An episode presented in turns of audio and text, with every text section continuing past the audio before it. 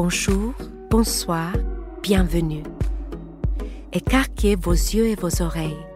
Vous allez suivre une visite du Centre Pompidou.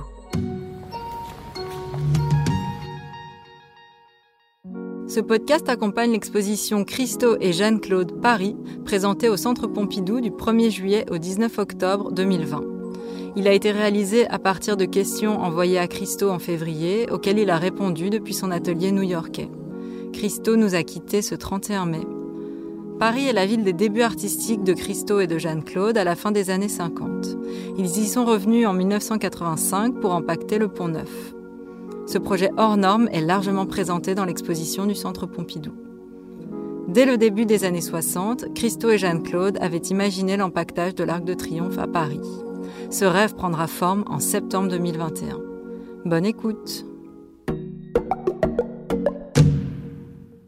Bonjour Christo, je voudrais vous interroger sur votre arrivée à Paris en 1958 et vos débuts artistiques. Comment avez-vous commencé à travailler? Et quels artistes ou expositions vous ont marqué à votre arrivée?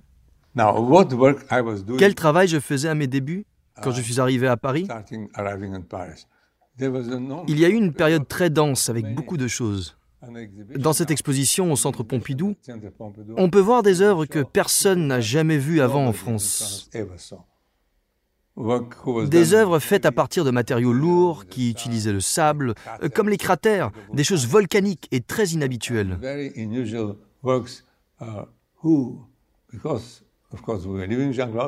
À l'époque, je vivais avec Jeanne-Claude et nous nous sommes mariés. J'utilisais des espaces qui appartenaient à la famille de Jeanne-Claude pour stocker mon travail. Il y avait un château en dehors de Paris, construit pour Henri IV où l'on stockait des œuvres lourdes et immenses dans des anciennes fermes. C'était un soulagement de pouvoir le faire. Et elles ont survécu.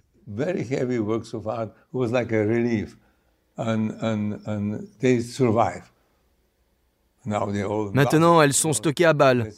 Mais il y a un très grand nombre d'œuvres que personne n'a jamais vues, que j'essayais de montrer quand je vivais à Paris, mais qui n'intéressaient personne. Ce que je cherchais à Paris, je me rappelle distinctement de deux choses importantes.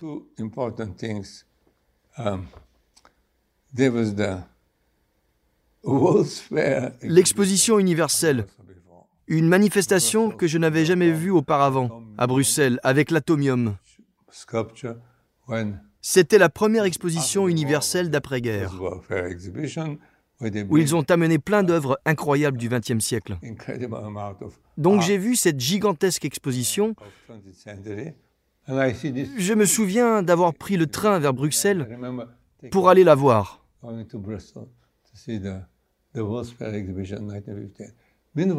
Pendant ce temps, les artistes incroyables de l'expressionnisme abstrait américain commençaient à arriver à Paris et il y a eu cette exposition de Pollock avec ses peintures immenses en mai 58 ou 59.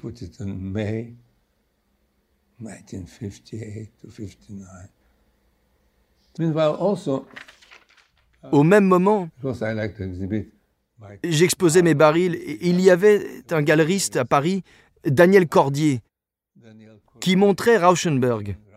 Il était intéressé par mes œuvres, mais il n'a finalement pas montré mon travail. Mais il y avait cette urgence incessante à montrer le travail et à le vendre, parce qu'une œuvre qui n'est pas vendue n'existe pas. Et je me souviens d'avoir vu la première exposition Rauschenberg à la Galerie Cordier, probablement à la fin des années 1950 ou au début des années 60. Il y avait un autre galeriste à Paris qui s'appelait L'Arcade, et chez qui j'ai vu une exposition de Jasper Jones, aussi au début des années 1960. Ensuite, vous êtes passé de l'empaquetage d'objets à l'empaquetage de bâtiments, comme le Pont Neuf. Pouvez-vous nous parler de votre processus de travail pour les grands projets urbains? La chose la plus importante à faire pour comprendre le travail que nous faisons avec Jeanne-Claude est de lire l'œuvre comme un livre. C'est un pont. Pas une photographie d'un pont ou un scan, mais un pont, le vrai pont. Qu'est-ce que c'est ça? Un fleuve. C'est seulement empaqueté et il faut voir exactement ce qui est là. Il n'y a pas de mystification ni d'explication. D'où c'est venu Simplement, l'origine vient de mes études en Bulgarie, où j'ai étudié l'architecture, la peinture, la sculpture.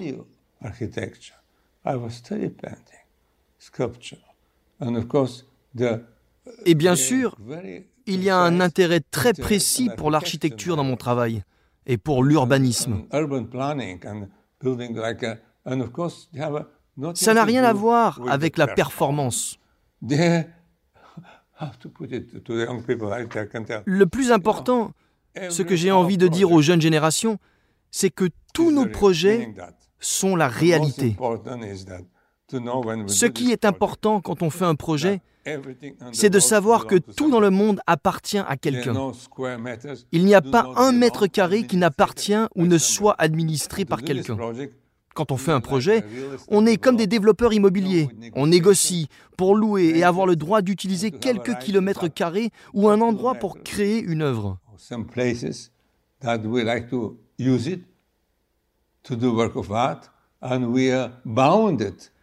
Et le gouvernement nous impose les mêmes réglementations que pour les permis de construire pour les bâtiments pérennes.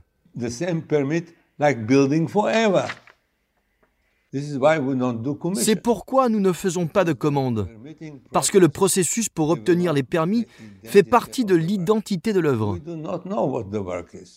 On ne sait pas ce que l'œuvre va être. On sait qu'elle sera très grande, très haute, mais on n'a aucune idée de comment l'œuvre sera liée aux gens, comment ils vont l'utiliser? Et nous découvrons cet espace à travers le processus d'obtention du permis, car on veut louer l'espace, payer une location et transformer cet espace pour quelques jours. Et à partir de là commence ce qui constitue le projet. Je dis toujours que nos projets ont deux périodes distinctes. La première est la software period, période de programmation, où le projet n'existe pas, ou seulement sous forme de dessin, esquisse, photomontage, documents administratifs, la correspondance, etc., que l'on produit pour les demandes de permis. Pendant cette phase software, on peut avoir l'autorisation pour le permis ou de se l'avoir refusé. Au cours des 50 dernières années, nous avons réalisé 23 projets, alors que nous avons demandé des permis pour 47 projets.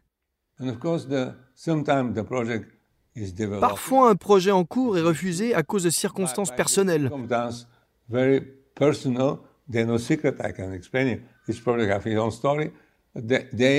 Et pour résumer, on peut avoir un refus, un deuxième refus, un troisième refus, comme c'était le cas pour le Reichstag de Berlin.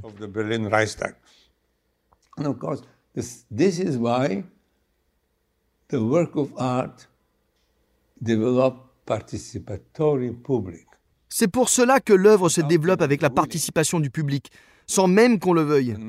Dans de nombreux cas, comme pour le Pont Neuf ou le Reichstag ou les Gates à Central Park, pour lesquels on a attendu 25 ou 26 ans, un millier de personnes ont essayé d'arrêter le projet. et un millier de personnes ont essayé de le soutenir en écrivant des lettres, des livres, un nombre colossal de papiers administratifs, en dépensant nous-mêmes des millions de dollars.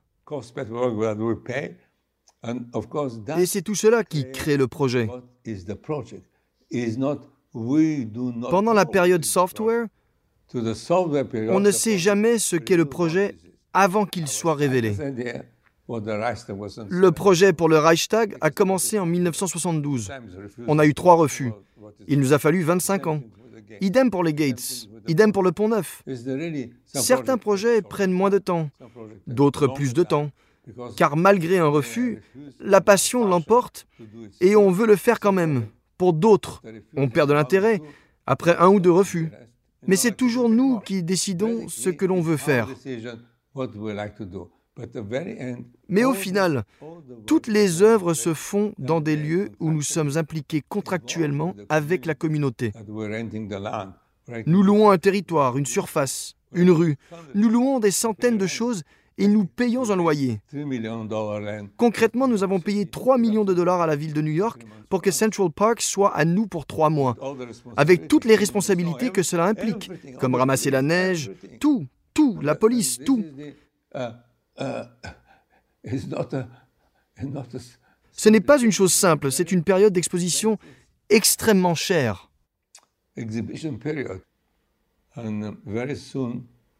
Très tôt, dès la fin des années 60, notre avocat principal, Scott Holtz de Chicago, nous a conseillé d'essayer de faire exister ces projets de manière plus fluide dans un monde capitaliste.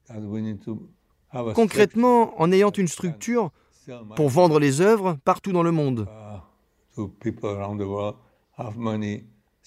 Gagner de l'argent, le dépenser pour créer les œuvres et les conserver. C'est un fonctionnement inédit dans le monde de l'art à cette échelle. Maintenant, je souhaiterais revenir avec vous sur l'aventure de l'empaquetage du pont neuf et des raisons du choix de ce bâtiment en particulier. Quel est votre lien avec ce pont? À propos du Pont Neuf, de l'histoire du Pont Neuf et de comment ça a commencé. C'était après avoir fait l'œuvre dans la rue Visconti, qui est la première que j'ai faite dans Paris. Bien sûr, tout est personnel. Et il n'y a rien qui ne soit pas lié à une connexion que Jeanne-Claude et moi avons avec les lieux.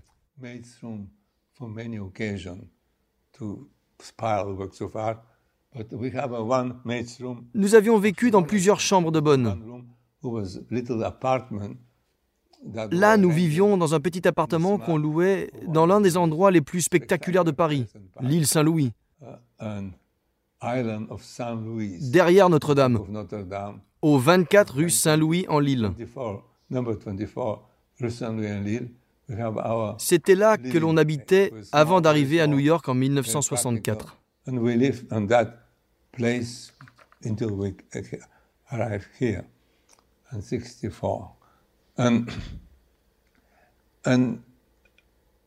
On avait fait l'intervention rue Visconti et en vivant aux États-Unis, je me suis dit qu'on devrait refaire quelque chose à Paris.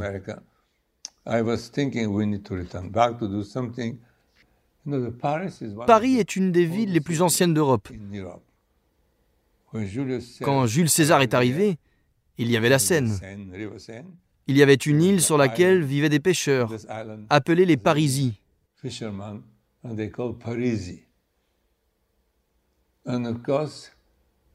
Les circonstances historiques depuis plus de 2000 ans font que la France est l'État le plus ancien au monde, plus vieux que la Chine.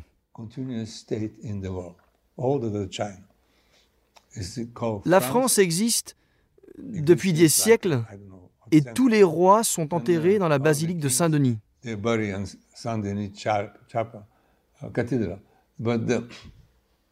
La ville s'est littéralement développée autour de la Seine, de l'est vers l'ouest.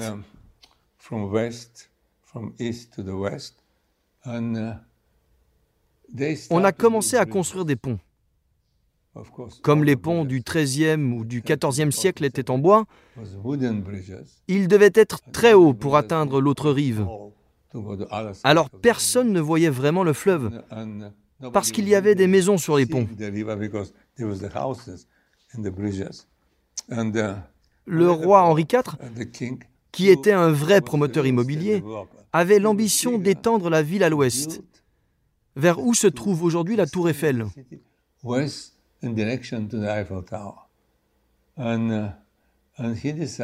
Il a décidé qu'il fallait construire des ponts sans maison dessus.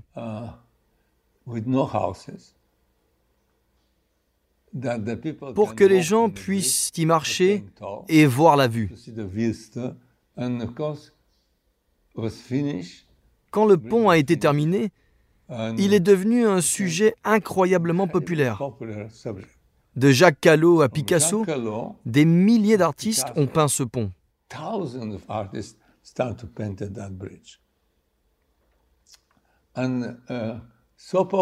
Il était si populaire qu'au XVIe siècle, on disait que si un peintre peignait le pont neuf,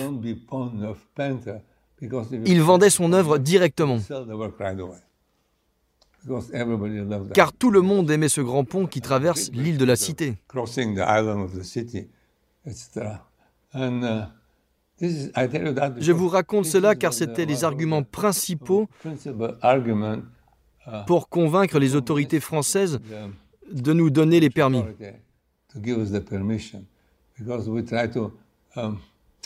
Parce qu'on essayait de créer un lien. Pourquoi on voulait le pont neuf? On a dit au ministre de la Culture et aux responsables que depuis 500 ans, le pont neuf a été sujet artistique. Jacques Callot, Turner, Picasso ont peint le pont neuf. Mais pendant deux semaines, le pont neuf allait devenir un objet d'art en lui-même. Il serait lui-même un objet, en utilisant son architecture et ses proportions, en le recouvrant d'un tissu qui soulignerait les principaux éléments géométriques du pont, en cachant ses ornements et en le synthétisant.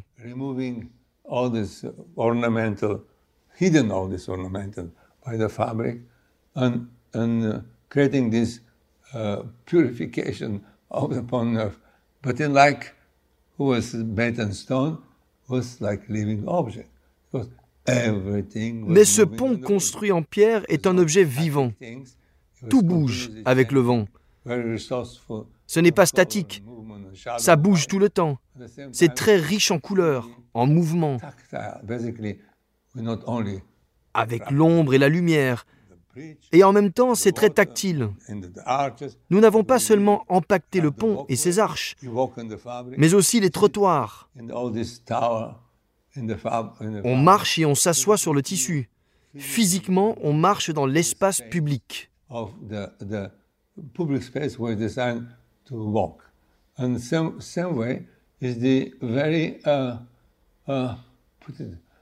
Nous avons essayé de faire quelque chose de subtil. J'ai été critiqué pour cela. Pourquoi ne l'a-t-on pas fait en rose ou quelque chose comme ça Au contraire, on a choisi la couleur pierre d'Île-de-France. De nombreux bâtiments sont construits avec cette pierre d'Île-de-France, qui a une teinte beige ocre. On a sélectionné cette couleur exprès et bien en amont, justement pour qu'elle ressemble de loin à de la pierre et qu'en s'approchant, on remarque que ce n'est pas de la pierre, mais du tissu, qui est une chose en mouvement. Au Centre Pompidou, vous présentez l'exposition dossier sur le Pont Neuf, que vous appelez en anglais Documentation Exhibition. Pouvez-vous nous expliquer en quoi consistent ces expositions dossiers je crée beaucoup d'œuvres originales et on en vend pour payer les factures. Mais on en a aussi gardé certaines de côté, que l'on n'a pas envie de vendre. Si un projet est réalisé, on garde aussi les éléments réels.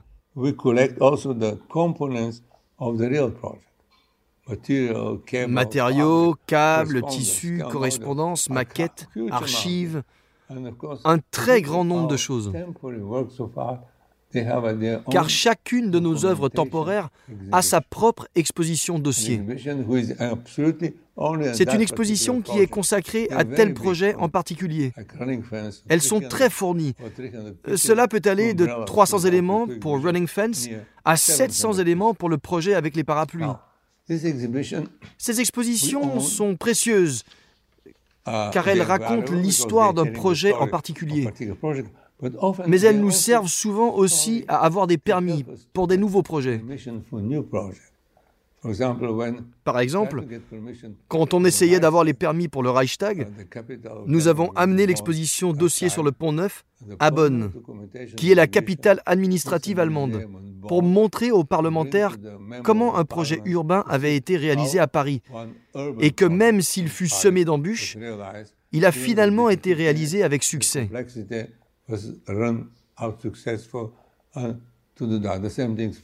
De même, quand on essayait d'obtenir le permis pour le projet des parapluies au Japon, l'exposition des Surrounded Islands a été dans un musée japonais pour montrer comment le projet s'est fait.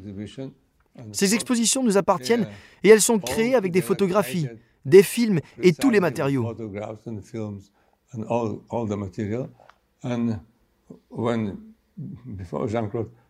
Avant que Jeanne-Claude ne nous quitte, elle avait à cœur de trouver des endroits sûrs pour conserver ses expositions dossiers.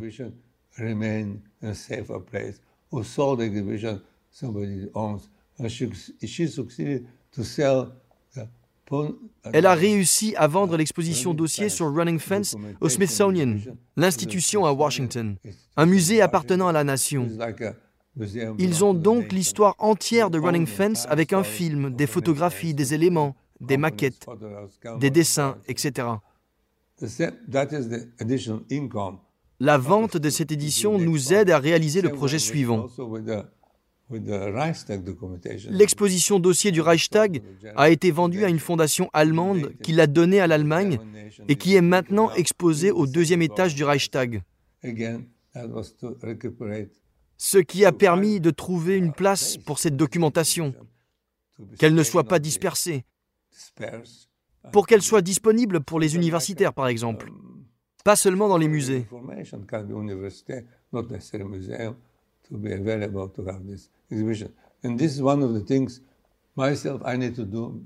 C'est une des choses que je dois poursuivre de mon vivant. Trouver des lieux pour accueillir ces expositions dossiers sur les grands projets.